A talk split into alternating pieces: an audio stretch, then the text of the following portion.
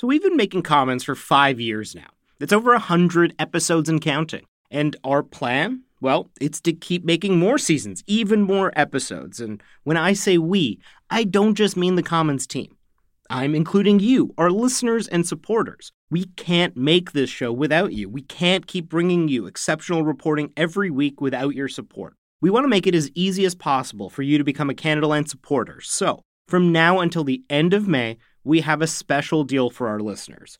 Sign up now for just $2 a month for the next six months. You'll get access to all the episodes of Commons one week early and ad free, as well as exclusive bonus content from all of our shows. There's discounts on merch, tickets to our live events, and so much more. This is a limited time offer, and it's a pretty great deal that helps support our journalism. Just go to canadaland.com slash join or click the link in your show notes to become a supporter today.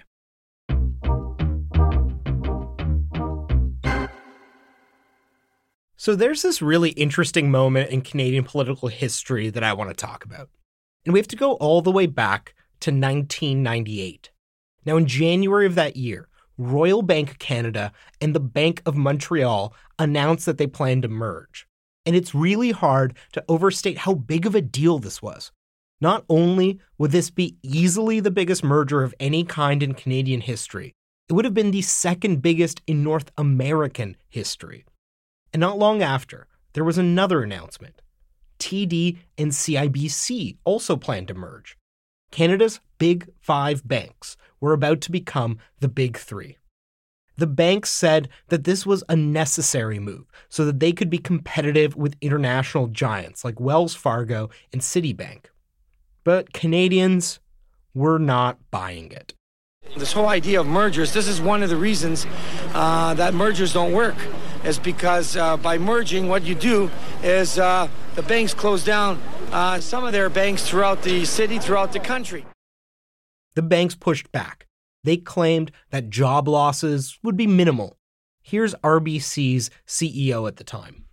Job reductions will be contained within attrition levels. We're saying that uh, no small town, uh, rural area where uh, the two banks are there are going to see a loss of service as a result of the mergers. In fact, they argued that there could be consequences if they weren't allowed to merge they said that because they couldn't merge, they're going to have to reduce staff and close branches. So it's, you know, okay, you're going to get layoffs and, and fewer branches. That's Senator Colin Deacon. He sits on the upper house's banking committee. And normally, that would be the end of that. Mergers simply do not get blocked in this country. But banks are a little different. For a banking merger to go through, it has to get the personal sign off of the Minister of Finance. And Minister Paul Martin was skeptical, even though he was basically the leader of the Liberal Party's pro corporate wing. The minister said there's an unacceptable concentration of economic power. It causes the reduction of competition causes higher prices and less service. Here's Paul Martin in the House of Commons. No, Mr. Speaker, and the reason is very clear. We are not going to give these two institutions a leg up on any other institutions, nor are we going to allow public policy to be determined by the particular interests of these two institutions. Public policy is going to be set, Mr. Speaker, by the public interest of Canadians as a whole. The banks were incensed. The CEO of TD Bank called the government, quote, totalitarian for even questioning whether or not they should merge. And Paul Martin, he just said no to both mergers, something that I can't even imagine happening today. I think he got it right 25 years ago. It was, I know it was a high pressure decision that was being grappled with by that government. Martin would eventually let TD acquire Canada Trust, so it's not like he didn't let the banks get their way sometimes.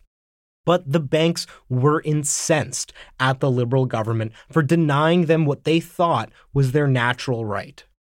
Well, I think the banks were really upset at Paul Martin's decision. Now, what's so surprising about this is that of all the oligopolies in Canada, the big banks are probably the most powerful. But uh, you have to remember that the banks are 20 on average 25 years older than Canada. So they've been pretty good at managing their communications with the federal government and managing the lobbying process. They've been around a lot longer than the country has been. So they, they've got that figured out. And because they're, you know, banks, What they do affects the entire economy and just about every Canadian. More after the break.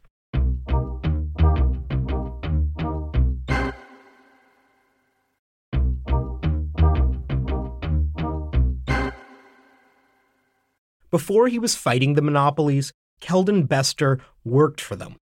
I helped people give Canadians as little interest as possible for their checking accounts.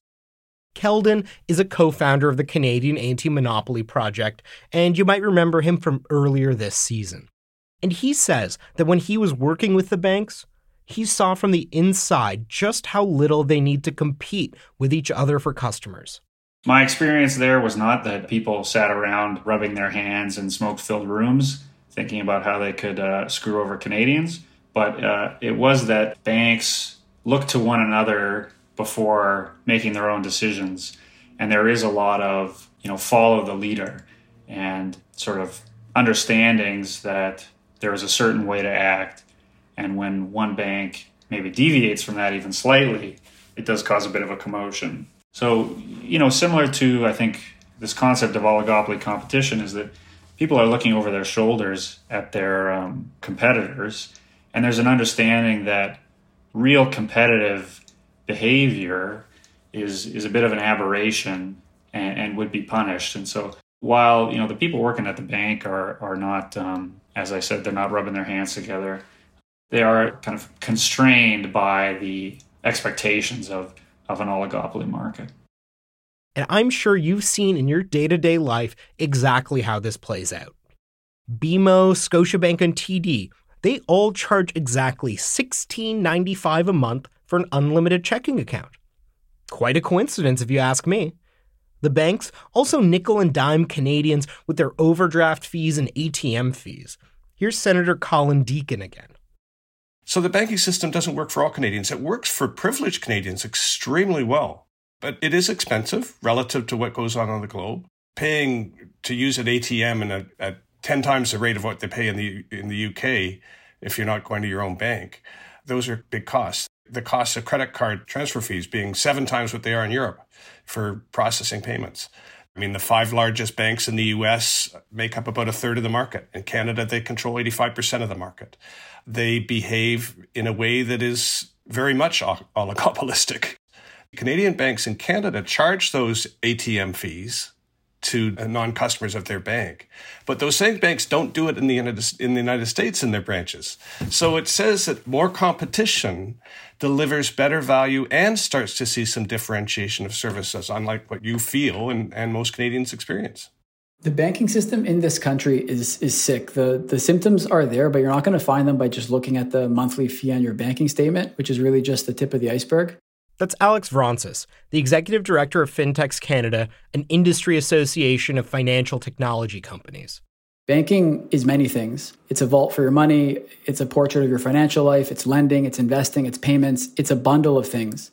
But because the, the biggest banks in the country have control of a couple of strategic assets, financial infrastructure, and your financial data in particular, they don't really need to compete with anyone in these markets. And that's why uh, the banking system in this country is sick. When markets are competitive, prices go down and quality goes up, but prices aren't going down. Banks' non interest sources of income, as a proportion of overall income, and I think in absolute terms, has gone up over the past several years. Non interest sources are fees, transaction fees, investment management fees, but quality has stayed the same. What's changed lately about your banking, right? Like my personal banking has been the same for years. When you look at the Canadian Federation of Independent Businesses report card for banks, based on their survey of thousands of their members, the big banks do horribly, worse than everyone else, and yet they're still dominating the market. Canadian banking is sick and uh, not not in a good way. And Alex argues that because they don't need to compete much with each other or other firms, even their basic infrastructure is rotting. Many banks are ancient at their core. Their back offices run on COBOL, a programming language so old and outdated that enterprise risk management teams worry the day will come when no one knows the programming language anymore. These ancient systems are costly to our economy. Research EY did for Payments Canada a couple years ago found that the back office inefficiencies of banks cost Canadian businesses 14 to 32 billion dollars every 5 years and that's just for payment processing alone.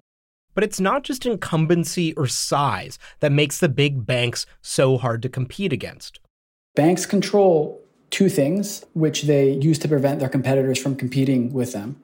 Those things are financial infrastructure and financial data. The financial data you generate when you swipe your card or, or you get paid your salary. Let's start with the financial data side. This is the data you generate when you do anything in the financial sector. It's your credit history, your transaction data, it's the complete portrait of your financial life. This data powers financial services. Canadians without a credit history struggle to access loans because banks have been slow to recognize other forms of data as a proxy for your creditworthiness. We have non bank financial technology companies that are willing to use alternative measures of creditworthiness, but they can't when banks don't let you share your data with other providers. The big banks relaxing some of their control freakery here could expand the market for more friendly credit, but the big banks benefit from being control freaks. And then there's the financial infrastructure. When I say financial infrastructure, I really mean the systems to move money around in this country. Well, if you can't move money around or have no control over when you can move money around, payments companies are the most intuitive example. If you're a payment company and can't process payments when you need to process them for your customers, then you aren't a payments company. Uh, and you can't compete with banks, which have their own payments business lines. Uh, banks collectively pull in billions of dollars in transaction fees if you've erected a wall around this market and new players can't get in and have to use the systems you own, uh, what incentive do you have to lower your fees? For decades, governments have half heartedly tried to take control of Canada's payment system away from the big banks. Big banks control this infrastructure through a little known organization called Payments Canada, and they use this control to keep the competition out. Payments Canada was created by the government in the 1980s 80s as the Canadian Payments Association. It was uh, done to wrestle away control of the payment systems back then from Canada's banking lobby, the Canadian Bankers Association. The CBA had been controlling the payment systems before that, and uh, the government at the time had determined that, that the CBA was doing this to the detriment of their competitors, which at the time were credit unions. They were the new kids on the block. So the, the government passed a piece of legislation called the Canadian Payments Act and gave the Canadian Payments Association the mandate to run this infrastructure and plan its evolution to everyone's benefit, not, not just the benefit of uh, Canada's biggest banks. Over the years, though, it's become clear that control wasn't wrestled away from the big banks.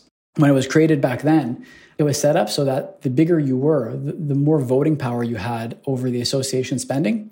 And if you have power over the purse, you have power over everything that the association does. The problems with this were immediately apparent.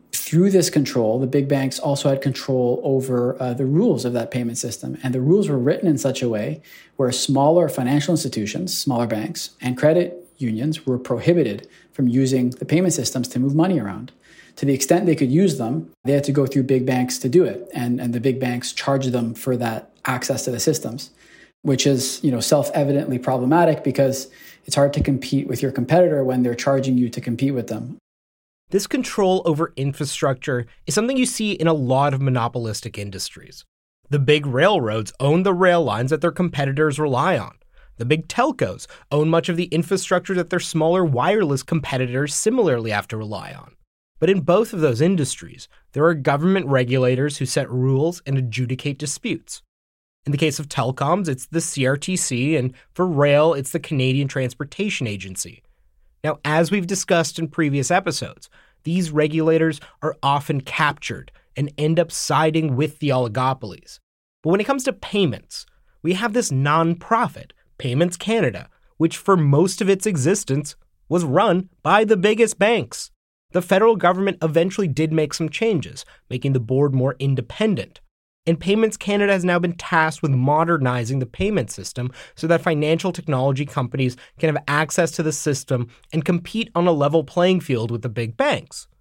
The only problem? There's good reason to believe that, once again, the big banks have taken over the process. For one, the company that's been given the contract to create this new payment system is Interac, which is owned by the big banks and operates the system that this new system is supposed to compete with, which is all kind of bonkers. The big banks have been using their muscle to delay the delivery of Payments Canada's new system, which everyone can access, while upgrading their own real time payment system, which they own through Interac, so that it will be better than Payments Canada's when Payments Canada's finally launches. And these delays to updating our payments infrastructure can have pretty serious consequences. The Rogers network went down early Friday morning, wireless, cable, and internet, affecting every corner of Canada. The ripple effect meant payment systems like Interac were down, a major hit to the bottom line for some. It took one internet outage to knock out the only banking system in this country that processes debit payments and email money transfers. Imagine that. There's only one game in town, and now it's down. If you don't have access to a credit card or cash on hand, then you can't pay for gas, for groceries, or for medicine. I sort of laughed to myself because it was the it was one of the few times in my life where like the average person on the street actually cares about what you have to say about payment systems. There was a lot of attention on Rogers and I mean rightly rightly so. That was the source of the issue. But there wasn't that much attention paid to the fact that the biggest banks in the country didn't think about building redundancy in the one system they have, the one system Canadians have, to process debit card payments and email money transfers. Through their control of financial data and financial infrastructure, the big banks are able to stifle smaller competitors who might want to offer different kinds of services to Canadians. Here's Senator Colin Deacon again. How about Muslim Canadians who are halal compliant, who would be absolutely the best high quality customers of the banks if they could take and pay interest, but they can't. So they need special products, but they're invisible to the banks because they don't have a credit score.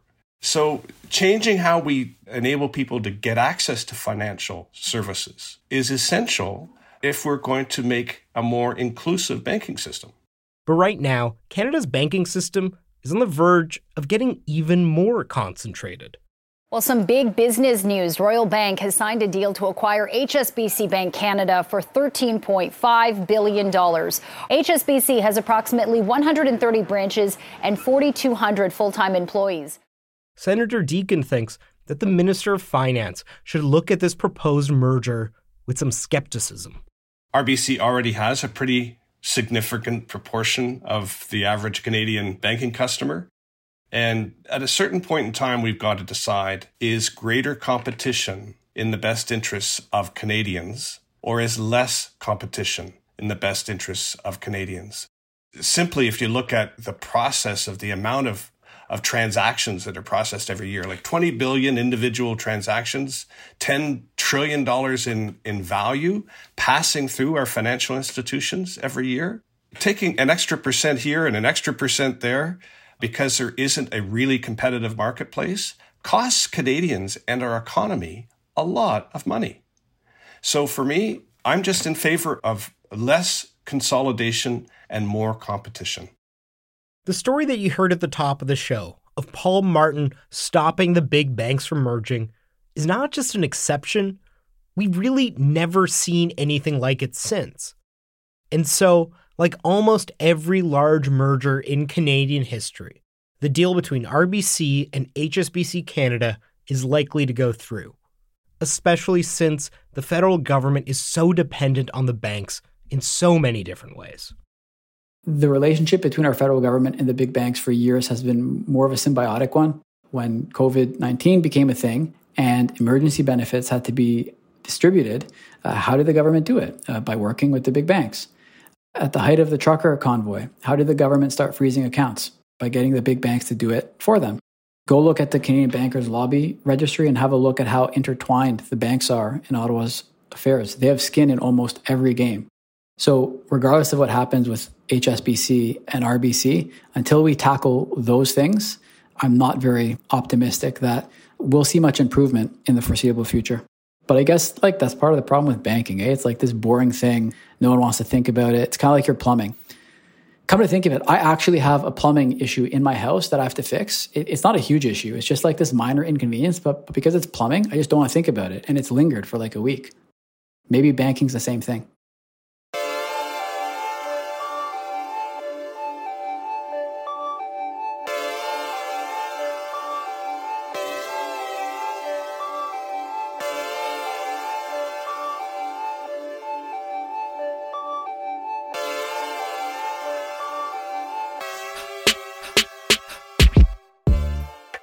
That's your episode of Commons. If you like this episode, please leave us a rating and review in Apple Podcasts. This episode relied on work done by John Victor at The Logic, James Bradshaw at The Globe and Mail, Keldon Bester, and many, many others. If you want to get in touch with us, you can tweet us at CommonsPod. You can also email me, arshy at CanadaLand.com. This episode was produced by me and Jordan Cornish, with additional production by Noor Azrieh. Our managing editor is Annette Ejiofor, and our music is by Nathan Burley. And before we go, I just want to give a quick shout out to Andre Proulx, who was the production coordinator for much of this season. He was a big part of what made this season a success. Thank you again for all that you did. You can listen to Commons ad free on Amazon Music, included with Prime. If you value this podcast, please support us. We rely on listeners like you paying for journalism. And as a supporter, you'll get premium access to all our shows ad free, including early releases and bonus content. And you'll get our exclusive newsletter, discounts on Canadaland merch, invites, and tickets to our live and virtual events. And more than anything, you'll be a part of the solution to Canada's journalism crisis, and you'll be keeping our work free and accessible to everybody. Come join us now. Click the link in your show notes or go to canadaland.com slash join.